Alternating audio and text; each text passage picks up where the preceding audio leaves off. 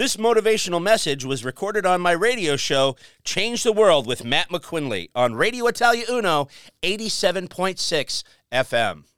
I'm going to talk today about setting the limits we set on ourselves and just tell you a quick personal story. I was uh, 19 years old when I learned this lesson, and I was training for airborne school, jump school, uh, uh, in between my uni- uh, sophomore university year and my third uh, university year, my junior year. And I, I didn't want to do a bad job, you know, so I had to keep in shape. So I went on a run. I went over to visit my aunt, and I said, uh, and I talked to my uncle. I said, Uncle Carlo, can you tell me uh, where I can go for a run around here. He goes, okay, well, you could run down to the crossroads and, and, and back. That's a couple miles. And I said, okay, great. So I got ready. I got my little Walkman because this is back in the days Yep. of wooden ships and iron men. Okay. and I'll even tell you what tape I was listening to. I was listening to Def Leppard Hysteria in my Walkman with the tape. And I start running and, and I'm running and I'm running and I'm running and I get right to where the crossroads are and the tape stops. Mm-hmm. And I'm so angry. I'm like, oh my God, you loser. You know, it's only a couple miles and the tape is stopped. The tape's got to be at least 24 minutes. You are dogging it. What is wrong with you? So I turn around, I say, I got to pick up the pace, and I start running back. Okay?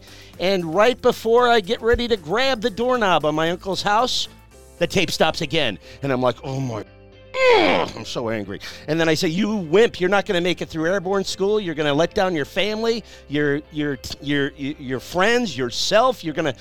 That's disgusting." So I turn around and I start. You got to do it again. So I turn around. I don't stop. I keep running, and then I run down to the crossroads again, and the tape stops again. I'm like, so I turn around and I head back. And meanwhile, my dad comes out in the car and he's he sees me running. He goes, "What are you doing, boy?" And I said, "I gotta get running. I gotta train for airborne school." And I'm running. I'm running. My dad goes, "You uns- you ungrateful jerk! We're all waiting for you for dinner. Get in the car." I said, "No, I gotta finish." He's like, "Get in the car." I said, "No, I gotta finish." So he goes, "Fine," and he drives off. And then I come home. I get finally get back to the house.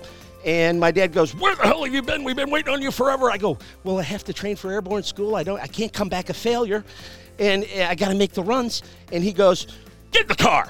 And then we drove to the crossroads, and it was 4.5 miles one way. Mm-hmm. And then back. So I ended up running 18 miles. And I'd never run that far before. I never wanted to run that far. I could afford a car. Okay? So what I learned right then is it's all in our head. I'd never run more than three or four miles at once.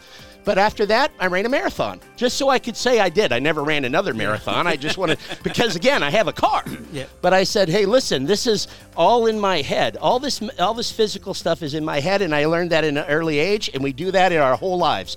Don't let that happen to you.